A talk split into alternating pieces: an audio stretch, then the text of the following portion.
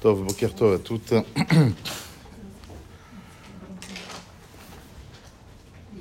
Très heureux d'être parmi vous à quelques jours de cette grande journée si cruciale dans le cadre de notre, de notre vie.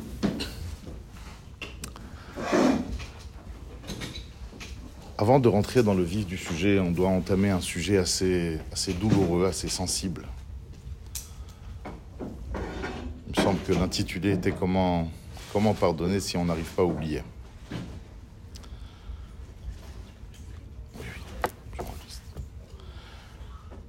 J'aimerais, avant de rentrer dans le vif du sujet, revisiter une notion fondamenta- fondamentale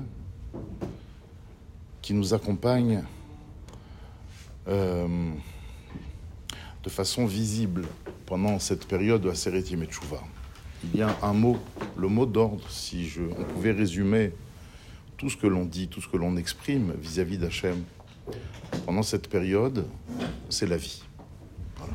La vie. La vie. Zochenu lechaim, melech hafetz bachaim. Michamocha varachaman zocher yitzurav berachamim. Toutes ces phrases que l'on rajoute dans la Hamida, font référence à la vie et c'était là d'ailleurs le sujet si crucial que nous avons, sur lequel nous avons prié le jour de Rosh Hashanah. Énormément de questions se posent à propos de Rosh Hashanah, mais allons, essayons, d'aller à l'essentiel. Tosfot pose la question, le Barbanel, un commentateur du XIe siècle, qui était ministre euh, au royaume d'Espagne, Don Yitzhak Abarbanel, pose la question suivante. Nous voyons très bien qu'il y a des gens qui ont prié avec ferveur pendant la fête de Rosh qui se sont démenés pour être à la hauteur de ces jours redoutables, de ces jours intenses, et qui malheureusement ont disparu physiquement durant l'année. Alors allons, nous dire que ces gens ont été écrits dans le livre de la mort. La Gemara de Rosh Hashanah nous dit au nom de Rabbi Kruspedai, le jour de Rosh Hashanah, trois livres s'ouvrent. Trois livres sont ouverts. Le livre des, le livre de- des tzadikim, le livre des Rechaïm, le livre des Benonim. Les tzadikim sont écrits et signés immédiatement dans le livre de la vie, à l'instar des Rechaïm qui, eux, sont écrits et signés immédiatement dans le livre de la mort, et les Benonim, ceux qui sont intermédiaires, ceux qui sont au milieu, sont, leur sort est suspendu jusqu'à Kippour. Comment comprendre que des gens qui ont, et- qui ont été à la hauteur de cette filote, qui ont prié, qui ont pris au sérieux cette journée, peuvent disparaître durant l'année qui va suivre? Au même titre, il y a peut-être beaucoup plus d'ailleurs de l'autre côté de personnes qui n'ont pas pris du tout au sérieux cette journée, qui l'ont vécu, on va dire, comme une occasion de, manger des plats ancestrales, et qui vont vivre, et pas seulement vont vivre, vont très bien vivre, vont vivre même des moments heureux durant l'année qui va suivre. Donc je pense qu'il est fondamental, avant d'entamer le moindre sujet, de définir de quelle vie et de quelle mort il est question? C'est- une question cruciale.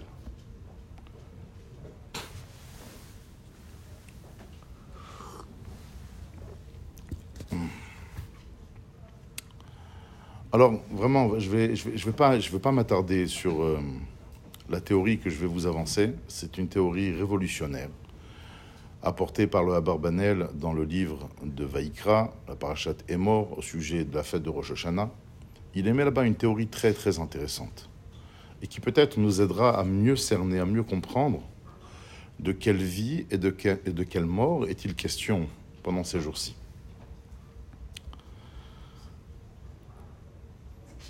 Il est clair qu'à Rosh Hashanah, comme nous le disons d'ailleurs dans la Tfila, Hayom Harat Olam, c'est la naissance du monde. D'accord? Le monde, la planète et tout ce qu'elle contient a émergé, a existé. a été réalisé par Dieu. Nous savons tous qu'un anniversaire, c'est toujours l'occasion de se recentrer, de voir où j'en suis par rapport à mes ambitions, mes attentes, mes projets. Donc un anniversaire, par, par définition, c'est le jour où on redistribue les cartes. Il peut avoir un anniversaire d'existence, tout simplement, de naissance, un anniversaire de mariage. C'est aussi l'occasion de réfléchir où on en est. Un anniversaire d'embauche dans une société. On va passer chez le patron, on va voir, bon, alors quelles sont les missions qui vont m'être attribuées durant l'année qui va suivre? Quels moyens va-t-il me donner? C'est la définition propre d'un anniversaire. À ce titre-là, le monde et son contenu, effectivement, célèbrent l'anniversaire. Un anniversaire comprend un recentrage, une révision, une inspection. On dit dans la Tfila, Hayom Arat Olam, aujourd'hui c'est le jour la naissance du monde, Hayom Ya'amid Bemishpat Kol Yetzure Olam. Aujourd'hui, Akadosh a assigné en justice toutes les créatures du monde. Toutes les créatures du monde. Et énormément de textes dans la Mishnah font référence à ce jugement global. On est tous jugés sur nos actions, aussi bien les humains que les animaux, que le, végétal, les minéraux, etc. Et effectivement, ce jour-là, des décisions vont être prises qui se réaliseront au fur et à mesure de l'année qui va suivre. Jusque-là, c'est facile. Mais cela comprend ce qu'on vient d'expliquer. Cela comprend que la décision qui a été prise ce jour-là est une décision figée. Voilà, je vous décider, c'est comme ça, et ça va se passer à telle date durant l'année qui va suivre. Le Barbanel nous dit en vérité, nous les Juifs, on met tout en place pendant Rosh Hashanah et la période qui suit, dans laquelle nous nous trouvons, à Seretim et jusqu'à Kippour, pour justifier le droit de ne pas être jugé. C'est, on va dire, il inverse un peu les choses, mais ça va très bien avec tout ce qu'on fait. En fait, c'est comme si Akadosh Baruch prenait une photo, donc la photo de cette planète et son contenu, en fonction de cette photo, donc il va décider, il va prendre, il va prendre certaines décisions. Et ce que les Chachamim ont mis en place à travers les principes, les règles, les versets de la Torah, ils ont mis en place tout un attirail de choses pour ne pas faire partie de la photo. Je vais vous donner une image. Peut-être que vous allez mieux comprendre. Je sais que c'est un peu révolutionnaire ce que je vous dis parce que ça sortira d'après ce qu'on est en train de dire. Justement, le jour de Rosh Hashanah, on n'est pas jugé. On veut pas être jugé. On n'est pas, mais c'est pas la même chose. On n'est pas jugé. On veut pas être jugé. C'est pas la même chose. C'est comme si, imaginez-vous, voilà, on est dans une salle immense, une salle d'audience, au palais de justice. Le grand magistrat sort de son bureau comme vous l'avez vu sûrement dans des séries, dans des films. Voilà, on demande à tout le monde de se lever puisque le magistrat rentre et va s'asseoir sur le siège sur lequel il va juger. Cette petite distance qu'il va parcourir de son bureau à sa chaise vont faire lever certains individus se trouvant dans la salle pour essayer de se rapprocher au maximum de ce magistrat, de ce juge, en le prenant par le bras affectueusement et en disant Papa, papa. Et d'autres, il y a deux groupes. Il y a un autre groupe qui va dire Patron, patron.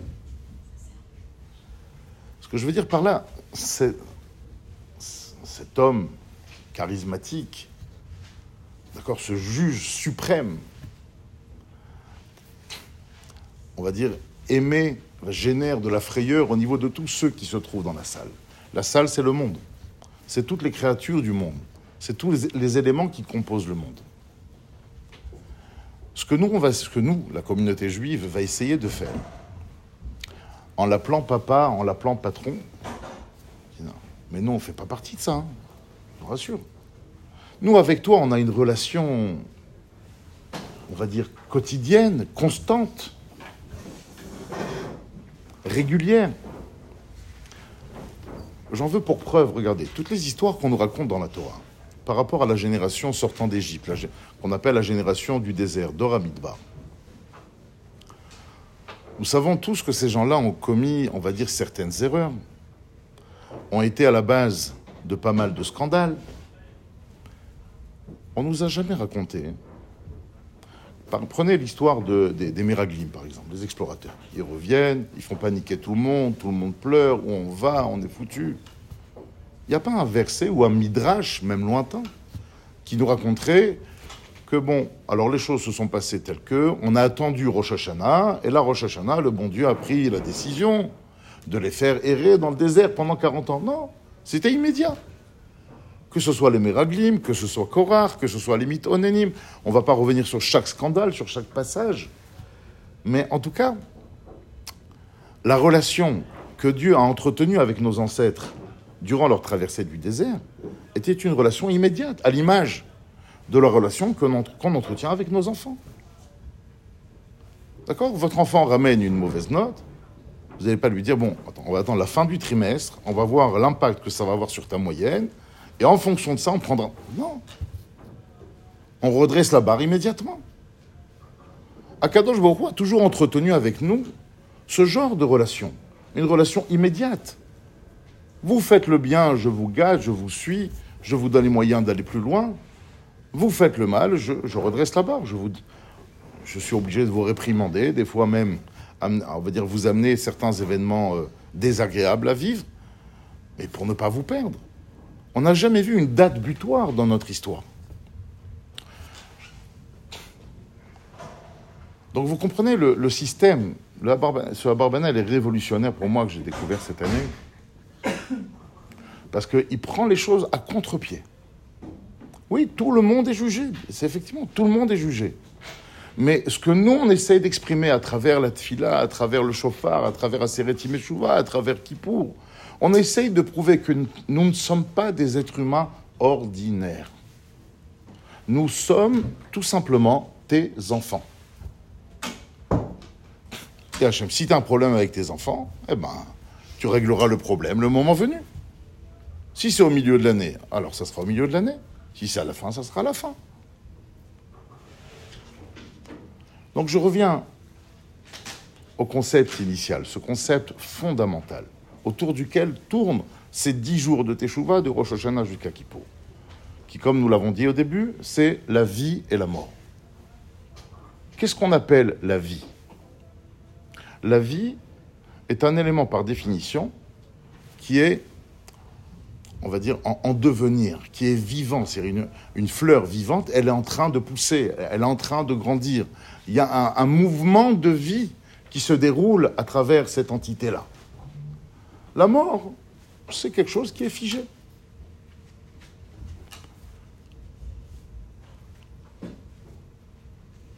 À quel point c'est révolutionnaire ce que je suis en train de vous dire? C'est qu'on pourrait avoir, regardez, on pourrait avoir un juif qui n'a pas prié le jour de Rosh Hashanah, qui s'est laissé aller avec le monde en tant qu'humain. Je garde ma dimension humaine normale, ordinaire, profane. D'accord? Et il a été décidé sur cet individu que cette année, il va gagner l'euro million. Mais cet euro million est dû et généré par une décision qui fait partie de la mort. C'est une décision figée qui fait partie du monde de la roue, la roue de la fortune, tout simplement. Un jour celui-là il est riche, un jour celui-là il est pauvre. Mais ce n'est pas du tout une décision de considération. Et à l'instar, il peut avoir un autre juif, qui Dieu nous en préserve, va disparaître physiquement durant l'année, qui a été écrit dans le livre de la vie. Parce qu'il fait partie de ce projet de vie éternelle, immortelle, qu'on appelle le peuple juif. Ce que nous, voyons, et on va dire, est trompeur. Et c'est ça quand on dit Zochenu lechaim, Kodvenu besefer chaim, écris-nous dans le livre de la vie. On parle de, cette vie intemporelle. D'ailleurs, comment on appelle un être humain? Une façon de définir l'être humain, c'est de l'appeler un mortel. Je dirais pareil, regardez. Bientôt, Bezrat Hashem, c'est Sukkot. Il y a une mitzvah de prendre le loulav, le etrog, l'adassim, la ravot, etc. Le troisième chapitre de Masechet Sukkah revient sur chacune de ces quatre espèces avec un cas commun aux quatre, où on nous pose la question si jamais une de ces quatre espèces provient d'un arbre qui aurait été servi, utilisé comme avodazara. Imaginons, des gens ont décidé, pour euh, des raisons inconnues, de se mettre à prier, à espérer, à servir, à se prosterner devant un beau palmier. Et que moi j'ai récupéré de ce palmier un loulave, mais un magnifique loulave. Grand, épais, droit, qui remplit la méadrine, mina méadrine, tous les critères de la halakha. D'accord? La Michachamim se pose la question si je fais la mitzvah du loulav avec ce genre d'éléments, suis-je quitte de la mitzvah? Bien entendu que non. La s'intéresse, bon d'accord, j'accepte. Mais pourquoi? Pourquoi je ne suis pas quitte? Dit la parce qu'il n'a pas le chiour. Ça veut dire quoi? Il n'a pas la mesure. Mais tu rigoles ou quoi? Il fait 80 cm. Il est vert, il est magnifique. De quelle mesure tu parles? Je t'explique. Puisque la Torah nous dit que le destin inévitable de cet arbre, selon les règles et critères de la Torah, est d'être brûlé, comme tout élément qui a servi à la Vodazara. Donc en fin de compte, toi, tu crois que tu as dans la main un beau, un C'est de la cendre que tu as dans les mains. Puisque la destination de ce loulave, selon les critères de la Torah, est d'être brûlé, donc, donc même si toi tu vois un loulave frais, bien, grand, impressionnant, non. Selon la, Torah, porte un regard dessus de quelque chose de brûlé. Donc c'est de la cendre que tu as dans les mains. Tu n'as pas 80 cm de loulave, tu as rien dans les mains. Comprenez Donc il y a cette vision des choses. Comment l'être humain s'appelle? Il est un mortel. Parce que cette étape, tout simplement, est inévitable à tout un chacun. C'est comme ça qu'on appelle le monde, c'est comme ça qu'on appelle l'humanité.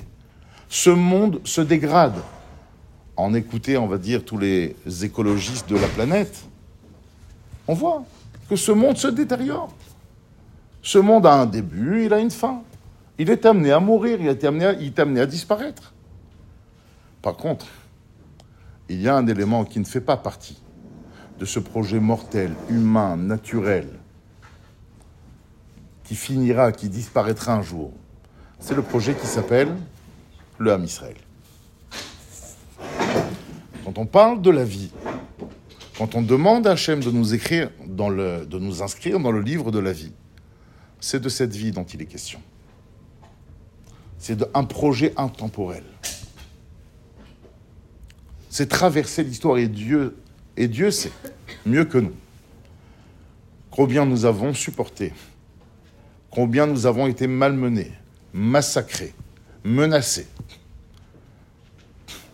On va dire, quelle, quelle nation aujourd'hui pourrait prétendre jamais avoir euh, attaqué ou fait du mal au peuple d'Israël? Aucune. Qui ne nous a pas attaqués? Et pourtant, on est bel et bien là, avec tout ce que cela comprend. D'accord? Ça, c'est la notion de vie il était fondamental pour moi de poser d'abord cet élément avant de parler du sujet qui a été annoncé. D'accord? De vivre sa vie, de vivre pleinement sa vie. Puisqu'on a commencé avec Rosh Hashanah, je continue encore sur un dernier détail. Le seul son qui est écrit explicitement dans la Torah à propos de Rosh Hashanah, que ce soit dans la paracha des fêtes, la paracha Emor ou la paracha Pinchas, ce son s'appelle Teruah. D'accord? C'est celui-là. Voilà. Teruah. D'accord? Les Chachamim dans la Gemara ne savent même pas exactement à quoi il correspond. Est-ce que c'est les trois sons là ou c'est ces sons là maintenant? Les saccadés, les neuf sons, d'accord? Mais on sait très bien que c'est un son cassé. Or, les Chachamim ont fait une démonstration brillantissime pour nous dire attention, attention. Une teroua, quand la Torah demande de faire une teroua, elle est forcément, obligatoirement accompagnée d'une tekia avant et d'une tekia après. D'un son continu avant et d'un son continu après. D'où d'ailleurs ces trois combinaisons possibles de tashrat, d'accord? Tekia, shvarim, teroua, tekia, Tekia, Shvarim, Tekia, Tekia, Teroua, Tekia. C'est toujours le même système. En fait, on ne sait pas c'est quoi une Teroua. Alors on fait toutes les combinaisons possibles. Peut-être c'est les deux. Peut-être c'est les trois sons qui font référence au soupir. Et peut-être c'est les neuf sons saccadés. Donc on, fait toutes les combinaisons. Mais en tout cas, même si on fait toutes les combinaisons, le point commun de toutes ces combinaisons, c'est qu'il y a toujours une tequilla avant, une tequilla après. C'est joli. D'accord. Mais qu'est-ce que ça évoque? En quoi ça me parle? Qu'est-ce que ça me dit à moi?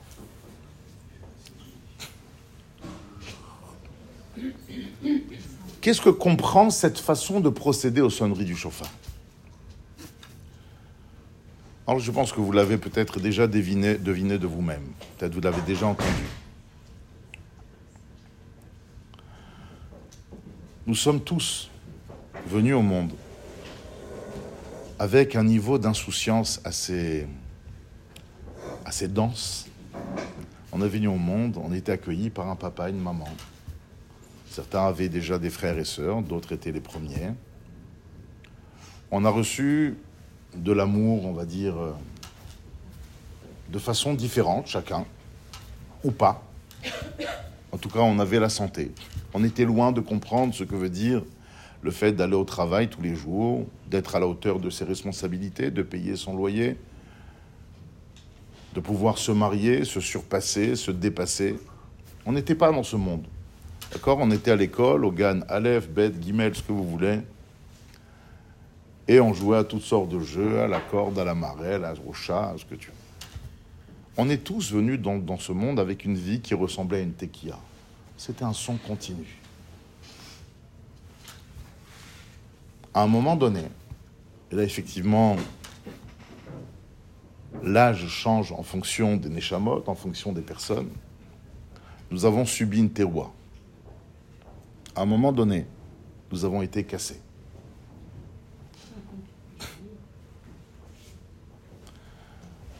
Nous avons été fragmentés par les épreuves de la vie.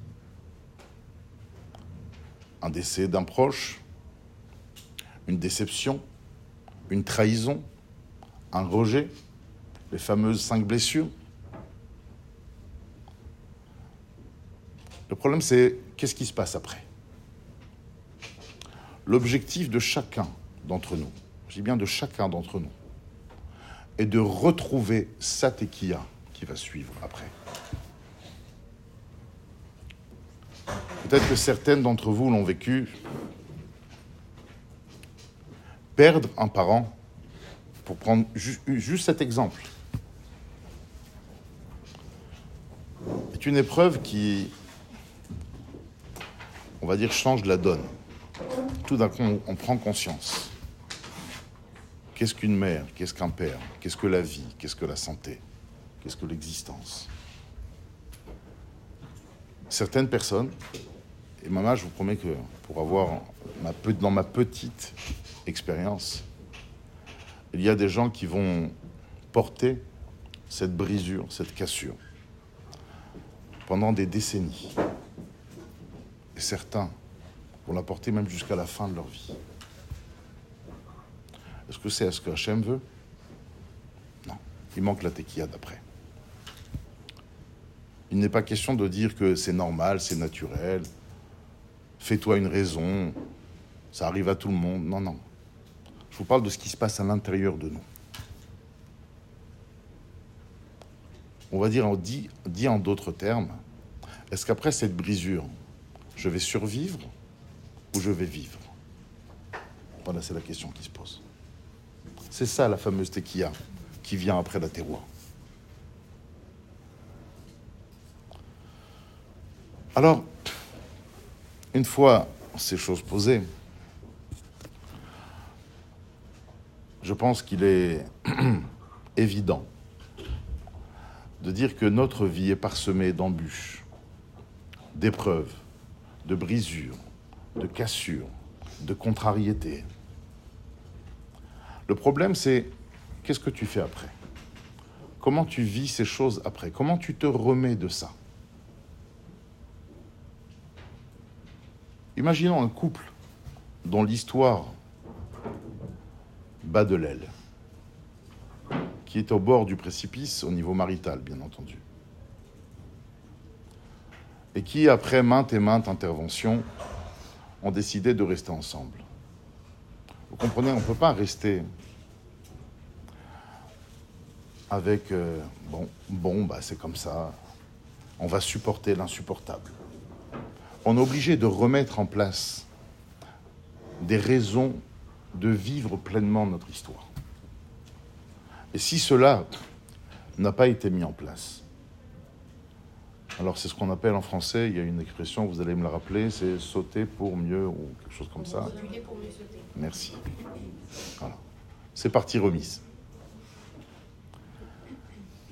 Et c'est de ça dont il est question aujourd'hui. C'est aujourd'hui chaque Kippour est pour nous l'occasion d'ouvrir un nouveau chapitre dans notre vie.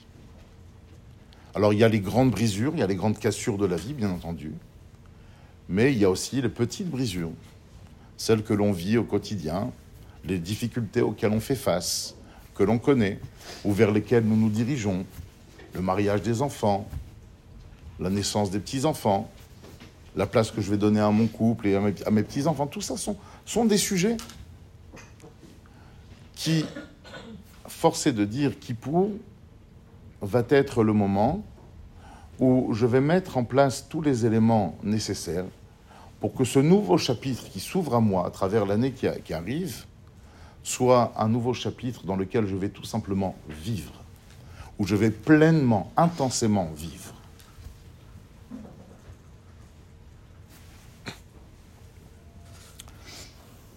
Ça, on raconte cette histoire. Il y avait un homme, il vivait en Lituanie, dans la ville de Pinsk, comme beaucoup d'Ashkenazim. Et un jour, il a réussi, il a, réussi comme beaucoup d'entre eux, à, migrer aux États-Unis. Quand il arrive aux États-Unis, il comprend que ah, bah, c'est plus la même. Maintenant, le rêve américain. Alors il décide, ça y est, on est sorti du Statel. Maintenant, on va à la base déjà prendre une posture d'une personne honorable, respectée dans la société. Et il décide donc de se, de se défaire de tous ces habits un peu, un peu usés, un peu dégradés. Et il va, il s'endette, il emprunte de l'argent pour acheter un beau costume, un beau chapeau, il va chez le coiffeur, il achète, il achète de belles chaussures. Nous, tout ça c'est très bien. Et le premier Shabbat, il va à la synagogue. Bien entendu qu'il arrive à l'heure, avant tout le monde même, et pour euh, détecter où est-ce qu'il va s'asseoir. Parce que maintenant, tout ce qu'il va faire, étant donné que c'est un nouveau chapitre pour lui, tout est important. Donc, où est-ce qu'il va s'asseoir dans la synagogue? Alors, il voit, bien entendu, qu'au fond de la synagogue, il y avait la place du Rav, le président, le comité. Il se met sur le premier rang à côté du comité pour être vu par les, les notables de la communauté. Donc il va s'asseoir là-bas, les gens le voient, bon, un type bien habillé, qui présente très bien. Il est là, il fait cette fila. À un moment donné, on arrive à la Kriyat Torah. Et comme, euh, comme d'habitude, il y a Amon, Cohen, Cohen. Et lui, tout de suite, ah, Cohen, Cohen. Ah, il y a Amon, on le fait montrer.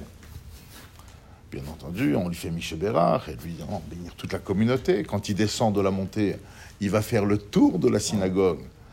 Charcoyard, Banquetier, Banquetier, Banquetier, il va serrer la main à tout le monde. C'est l'occasion de se faire connaître et de se faire montrer en, tant que personne chaleureuse, sociable, souriante.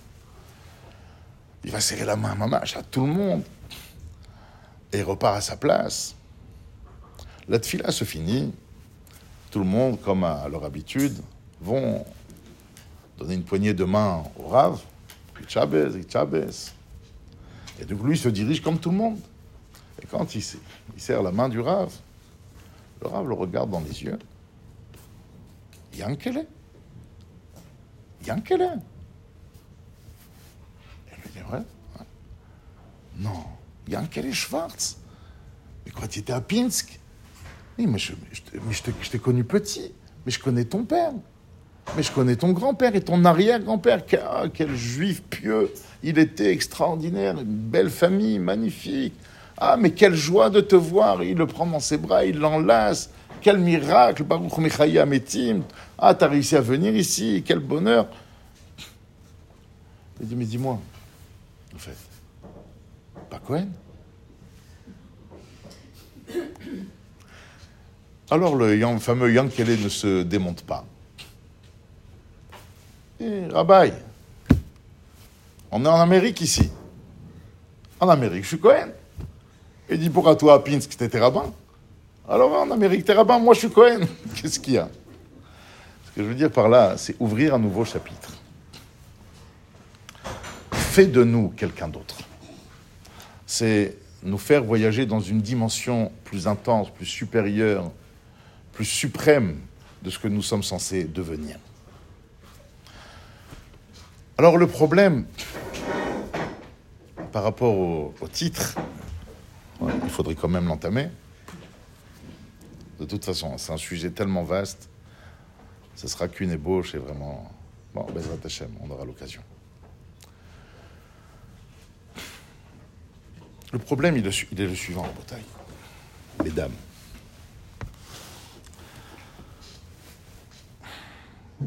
Il y a, à travers l'histoire, on a prouvé qu'il existe un phénomène qui s'appelle la maladie du juif. Vous savez, le juif qui rase les murs. Comme ça, on raconte. Lorsque le juif, il ferme le poing, c'est pour faire un chamnou, gadnou, gazalnou. La fameuse culpabilité judéo-chrétienne. Le juif, malheureusement, à travers ces périples difficiles, insupportables qu'il a dû traverser dans l'histoire. Préfère raser les murs, cacher sa judaïté, culpabiliser sur euh, des domaines non, explorés ou mal, réalisés, toujours un perfectionniste. En fait, le sujet sur lequel il va falloir réfléchir sérieusement,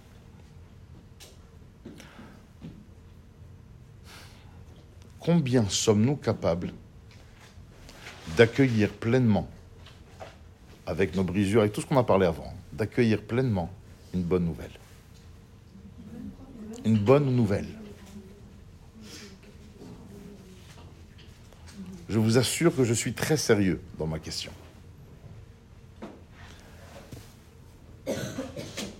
Pour vous donner une illustration de ce que ça veut dire une femme vient voir aux États-Unis un rabbin. Il dit, je suis en crise en ce moment, c'est insupportable, je vis. Qu'est-ce qu'il y a, madame? Pourquoi je peux vous aider? Dit, mon mari, ça fait 41 ans qu'il joue à l'euro million. À la loterie, d'accord. Alors, très bien, qu'est-ce qu'il y a? Il dira, non, mais le problème, c'est que cette, cette, cette, semaine, il y a 400, 421 millions de dollars à gagner. Non, Alvaï, Bezrat Hashem, que vous gagnez. Non, mais Rav, c'est ça le problème. On a gagné. Je dis, ah, où est le problème? C'est magnifique. De quoi vous? Je connais mon mari. Avec sa sensibilité, si jamais il apprend la nouvelle comme ça, qui passe de smicard à multimillionnaire, il va avoir une attaque. Je suis sûr que ça va mal finir. Et je ne sais pas s'il se relèvera de ça. Alors, je ne sais pas comment faire. Écoutez, madame, je veux bien vous aider. Vous connaissez les rabbins, je vois. Hein. Je veux bien vous aider. Dites, dites à votre mari qui vienne me voir demain matin après la tfila. Je vais discuter avec lui. Vous inquiétez pas, je vais le préparer.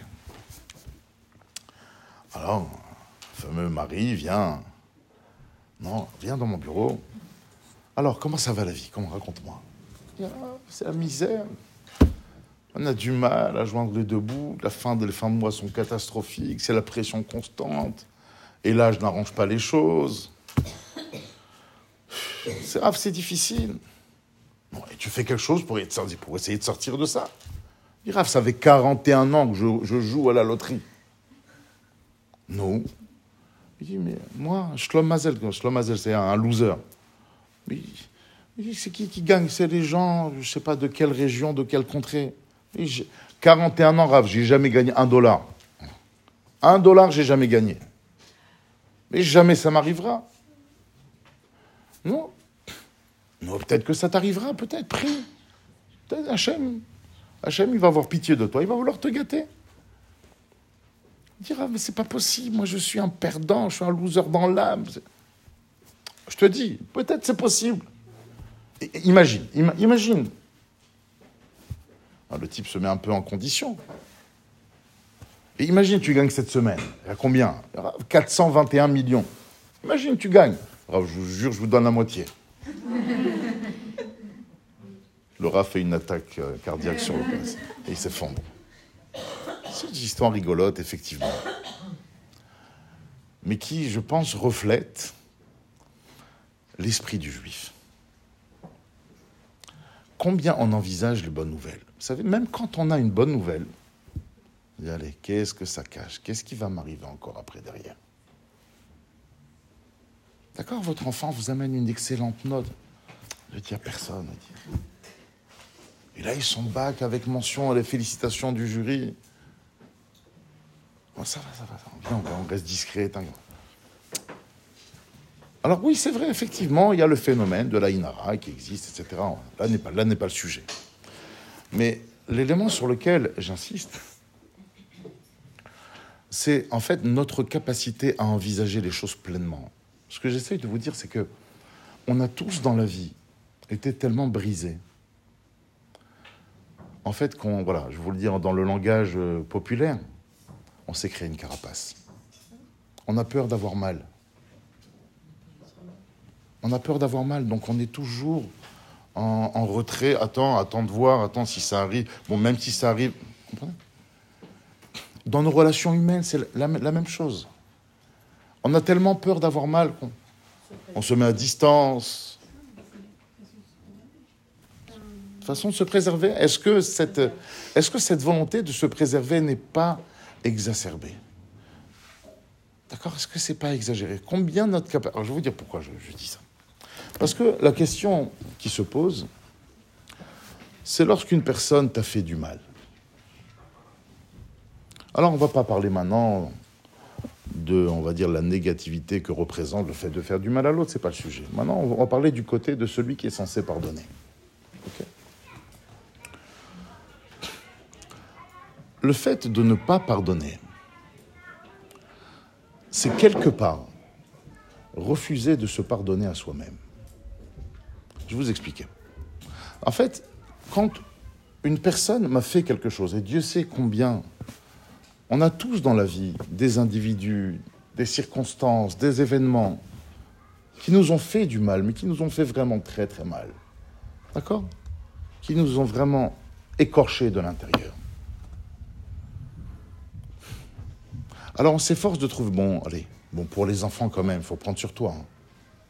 Mais dès que les enfants ils partent, la racera, il est là. Ce que je veux dire par là, imaginons que c'est un individu qui m'a fait du mal, d'accord? Si je ne pardonne pas, c'est que je donne le droit à cet individu malveillant, du moins dans le cadre de cette circonstance, à habiter dans ma tête 24 heures sur 24. Et sans payer le loyer en plus. Vous comprenez c'est, Le problème, c'est qu'à un moment donné, est-ce que le, la question que, voilà, que j'aimerais que l'on se pose, et je vous promets, je ne vous parle pas à vous, je me parle à moi. Est-ce que lorsqu'on accorde son pardon, un véritable pardon, est-ce qu'on rend service à celui qui nous a fait du mal? Ou est-ce qu'on se rend service à soi?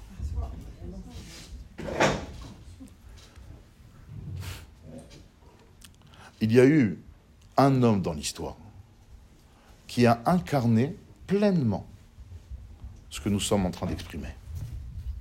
Yosef Hatzadik. Que voulez-vous de mieux qu'un enfant qui perd sa maman à l'âge de 9 ans, qui à l'âge de 17, ans est malmené, malmené c'est un petit mot, c'est gentil, par ses frères. Au début, ils veulent carrément le tuer. Ensuite, le jeter dans un bord, le jeter dans un puits, le vendre en tant qu'esclave. D'accord? Retraçons juste les grandes lignes. Et quand il est esclave, tant bien que mal, il arrive à s'en sortir parce qu'il reste, il reste quelqu'un de brillant. Mais cette brillance l'amène, on va dire, à développer, à générer constamment une sorte de séduction naturelle qu'il avait, qui plaît énormément à sa patronne, qui va pratiquer à son encontre un harcèlement insupportable, et qui un jour va être accusé à tort d'avoir abusé d'elle, et cet événement va l'amener à être jeté encore en prison pendant encore 12 années. Et lorsque, 22 ans après, il va, il va se retrouver face à ses bourreaux, qui sont ni plus ni moins que ses propres frères. Quand il leur révèle qu'il est Yosef, qu'est-ce qu'il leur dit? La première chose qu'il leur dit, Veata vous ne soyez pas tristes. Et ne soyez pas en colère. Quand on lit ces mots dans la Torah, attends, attends, attends. Excusez-moi, je vais être un peu provocateur. Ça m'a l'air de la perversion. La perversion, c'est l'inversement des valeurs. Qu'il n'y a pas plus victime que Yosef. Un jeune orphelin vendu, malmené, accusé à tort, mis en prison, et qui après tout ça se retrouve à devenir l'homme le plus important économiquement parlant sur la planète. Et quand il a ses bourreaux en face de lui, il les rassure. Nathan. Comme si eux étaient les victimes et lui c'était l'agresseur. Posons-nous la question humainement. Mais d'où il sort ça? D'où il sort cette capacité? Quelle est la mentalité de cet individu? Je ne veux même pas qu'on l'imagine. Mais si nous avions à vivre le quart du désarroi que ce personnage a vécu, à quoi, à quoi on ressemblerait aujourd'hui? À quelqu'un d'aigri, de frustré, en colère, qui a la rage, qui est méfiant. Et lui, il les accueille et il les rassure. Comment on fait ça? C'est quoi sa recette? Comment on sort de là? Vous comprenez de, quoi il est question? C'est ça, pardonner à quelqu'un. Mais c'est vraiment se libérer de quelque chose. Et je ne rends pas service à l'autre, c'est à moi que je rends service.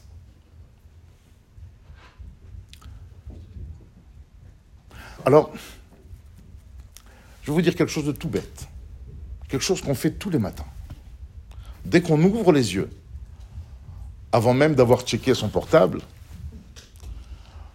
ou avant même de s'être lavé les dents, avoir fait sa douche, etc., on dit Modé Ani Lefanecha. D'accord? Je suis un remerciement devant toi.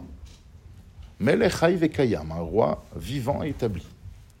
Chez Chezar Tabi Nishmati, que tu as restitué en moi mon âme, Bechemla, avec pitié, Rabba Emunatecha, grande est ta confiance. Grande est ta fidélité.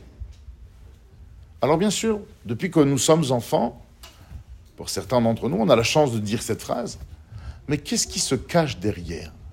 Pourquoi était-il si important? Pourquoi la halakha ne dirait pas, écoute, une fois que ça a été prêt, t'es habillé, t'es frais, t'es bien, ah, tu vas, remercier. Non, non. Alors qu'on va dire, t'es encore à moitié endormi, tu sais même pas à quoi ta journée va ressembler, immédiatement, première chose que tu dois faire, que tu dois dire, c'est exprimer ces remerciements, cette gratitude. Chez Chezar Tabi Nishmati. Qu'est-ce qui est, caché derrière moi? Je prends cette phrase simple. Après, il y a d'autres, il y a d'autres sources. Il faut prendre une source vraiment qui nous convient à tous et que l'on pratique. Qu'est-ce qui est dit dans cette phrase? En fait, je prends conscience que je ne suis en fait qu'un fragment de Dieu. Je suis une neshama. Une neshama, c'est un fragment de Dieu, comme le Balatania le dit. Un juif est ce que l'on appelle chelek eloka al mamash. C'est un fragment de l'au-delà, donc divin, véritablement. C'est que ce n'est pas au sens figuré, c'est au sens propre. Et il m'a. Donc, je suis.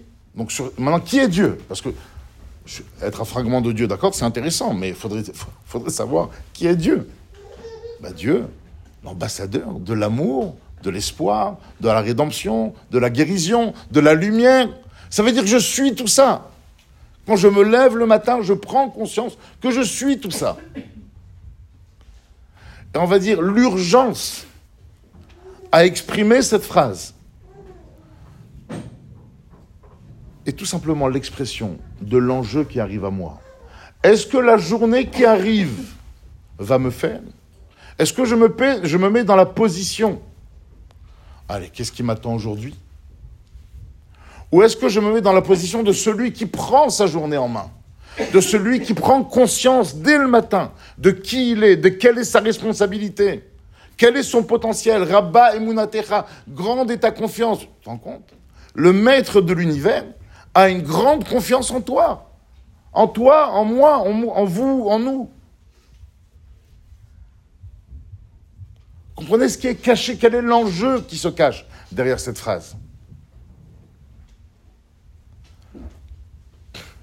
Le problème, c'est que une personne qui a mal a tendance, certaines fois, à tomber dans le piège qui s'appelle la victimisation. Moi, j'ai rien fait. Moi, j'étais gentil. Mais c'est pas juste là. On m'est tombé dessus. Pourquoi moi? Pourquoi il y a une voix. Vous savez, il y a une voix à l'intérieur de nous qui nous dit ça. Qu'est-ce qu'on leur a fait? On entend, ah, un tel de la communauté font une bar mitzvah. Il t'a dit quelque chose, toi, chérie? Non, moi. Et toi, il t'a dit euh? Non, moi. Bizarre, hein Avec tout ce qu'on a fait pour eux. Bon, vraiment bizarre. Et les jours avancent et la tension grandit. Et on reste avec cet esprit de victimisation. Vous savez, le Rambam, quand il définit le mot de la tchouva, il, utilise un verset dans le, dans le prophète, partie du Naftara qu'on lit pendant les semaines après Tisha B'Av. Nomar od elokenu. Nous ne dirons plus à nos œuvres que ce sont nos dieux. Qu'est-ce que ça veut dire? C'est-à-dire que j'ai une voix à l'intérieur qui me met en position de victime. D'accord? C'est pas Dieu cette voie. Et cette voie, sur le long terme, non seulement elle n'est pas bénéfique, mais elle peut te mener vers, allez, soyons légers, vers une façon d'aborder la vie en tant que survie. Allez. Parce qu'au fur et à mesure de ta vie, tu n'auras que des déceptions. Que si tu ne te débarrasses pas de chacune d'entre elles, vont s'amasser et vont te rendre le goût de la vie d'une amertume insupportable.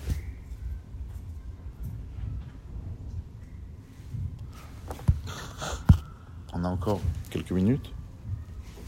Quelle heure il est? Quelle heure il est? Il est 5 Merci. Vous savez, il y a un midrash. Il y a un midrash dans Bereshit, un midrash exceptionnel, un peu du domaine de la science-fiction. Il nous dit le troisième jour de la création. Akadosh Baruch a créé la végétation, donc les arbres. D'accord? Tous les arbres, toutes les plantes, toutes les herbes. Très bien. Mais pas seulement ça. Il a créé aussi les minéraux. Et dans les minéraux, il y a aussi le fer. Et d'autres encore minéraux. Le Midrash nous donne l'image suivante. Regardez comment les rabbins sont forts. Quand le, les arbres ont constaté que Dieu venait de créer le fer, notamment, ils se sont mis à trembler. Ouh là là, qu'est-ce qui nous attend? On était bien, on était tranquille jusqu'à maintenant. Maintenant, le fer aurait la capacité, la force de nous couper, de nous arracher. Akadosh Baruch vient rassurer les arbres. Et il leur dit comme ça, mes chers arbres, ne craignez rien. Vous ne, mamache, rien ne vous arrivera tant que vous ne donnerez pas une branche à se faire. Je pense que vous avez compris de quoi est question ce midrash. Il est loin d'être un midrash pour les enfants. si j'ai vécu quelque chose dans ma vie de dur, de désagréable, ça fait partie de ma mission. Je devais le vivre et sûrement que j'ai joué, allez, inconsciemment un rôle pour que cela m'arrive. Alors pardonner à l'autre, c'est décider d'assumer tout simplement où est ma part de mission? Où est ma part de réaction par rapport à, ce, à cet événement si désagréable à vivre? Donc jusqu'à maintenant, effectivement, j'ai ramené des sources, on va dire, qui viennent de la Torah, mais qui sont plutôt d'ordre psychologique. Et vous verrez qu'on aurait pu être assis ici, même un, même un non-juif, et vous aurez dit exactement, c'est une question de bon sens qu'on dit à voix haute pour se renforcer les uns les autres. Mais à part ça, il existe encore d'autres sources. La Gemara dans Brachot d'Afyud, à propos d'un verset de la Torah qui dit kelokenu. Il n'y a pas de rocher comme Dieu, comme notre Dieu. La Gemara explique, interprète, veut dire quoi le rocher? La Gemara dit. Il n'y a pas de rocher, il n'y a pas de dessinateur comme Dieu. Le Baal Shem Tov expliquait, ça veut dire quoi il n'y a pas de dessinateur comme Dieu? C'est que la force extraordinaire, inimaginable du divin, que lorsqu'il fait un dessin, cela a l'air vraiment réel.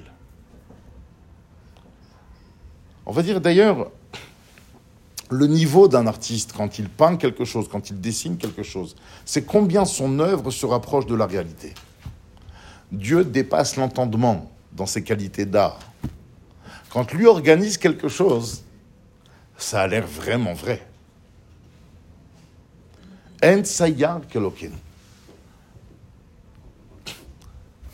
Celui qui se place en tant que victime a l'impression que l'autre lui a fait du mal.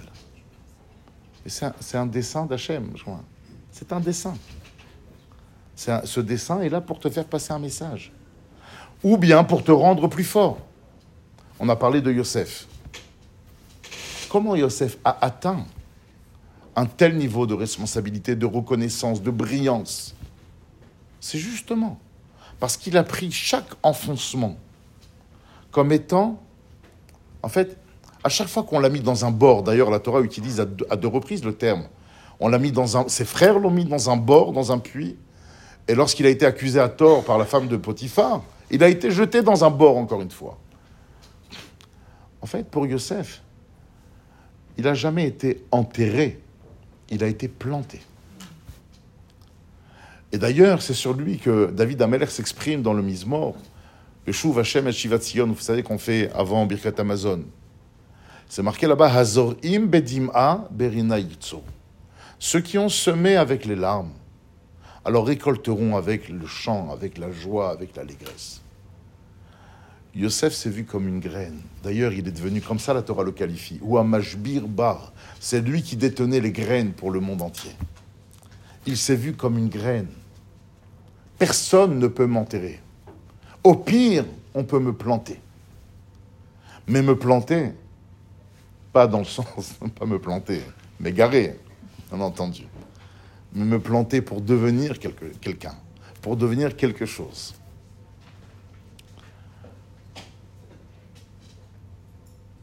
Donc en vérité, j'ai envie de vous dire, c'est très compliqué, c'est très douloureux, mais c'est très facile en même temps. Il faut juste le vouloir. Il me semble que c'est le, rébé de Kotz qui disait une phrase, on va, finir, on va finir avec ça.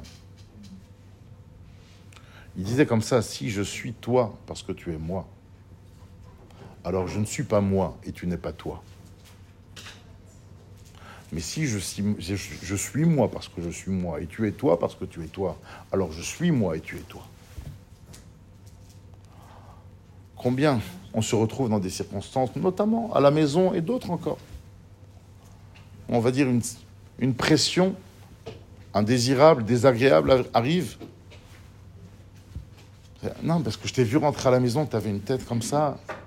Ouais, non, mais moi, quand je, suis rentré à la maison, j'ai vu que tu étais sous pression, tu n'étais pas bien déjà. Et à partir de là, mais si je ne suis moi que en fonction de ce que tu es toi, je serai jamais moi. Pour être moi, je suis obligé de me focaliser sur ma personne, de savoir que c'est ma mission. Je suis. Qu'on arrive à se mettre dans la tête cette phrase qu'on dit tous les matins, qui sous-entend Je suis un ambassadeur divin de lumière, d'amour, de bienfaisance, de bienveillance, de rédemption, je sais pas. En fait, chaque progrès que vous allez réaliser dans votre vie, chacune d'entre vous, rapproche la Géoula. Mais c'est ce que je suis. Donc, puis-je laisser, on va dire, le droit à quelqu'un, on va dire, me, de me contraindre, de m'enfermer dans la rancœur, dans le mal, dans le mal-être qu'il a provoqué chez moi Suis-je véritablement une victime? On ne peut pas vivre comme ça. On ne peut pas mener toute l'existence de cette façon-là. Qu'on le soit à un certain moment, je comprends. Bien entendu, on n'est pas des robots, on n'est pas surhumains. Vous savez comment le Baal le Baal Tanya, l'Admour Azaken dans le Tanya, quand il parle des pensées, des émotions plus exactement, il appelle ça des levushim. Pour lui, c'est un habit. Et j'ai eu beaucoup de mal lorsque j'ai étudié cette phrase pour la première fois. Je quel rapport quand même? On peut dire tout et n'importe quoi. Hein. Les émotions, c'est un habit. Ce qui veut dire par là, c'est qu'effectivement, les émotions, c'est un habit dans le sens où, si mon habit est sale, combien je vais crier? Ah, j'en peux plus, mais c'est sale, mais c'est sale. Combien tu vas le crier? Combien tu vas le déplorer? Change de veste. Change d'habit. Et ça, c'est donné à chacun d'entre nous. Si l'autre décide de s'enfermer pour des raisons qui lui sont propres, je ne dis pas que l'autre n'a pas besoin d'une thérapie, n'a pas besoin d'une guérison, et qu'il est... mais l'autre n'est qu'un messager. Qu'est-ce que moi j'ai à faire par rapport à cette vexation, par rapport à cette histoire? Combien les gens s'enferment? Et tu te rends compte, mon ex-associé, il m'a amené au tribunal, il m'a accusé de ça.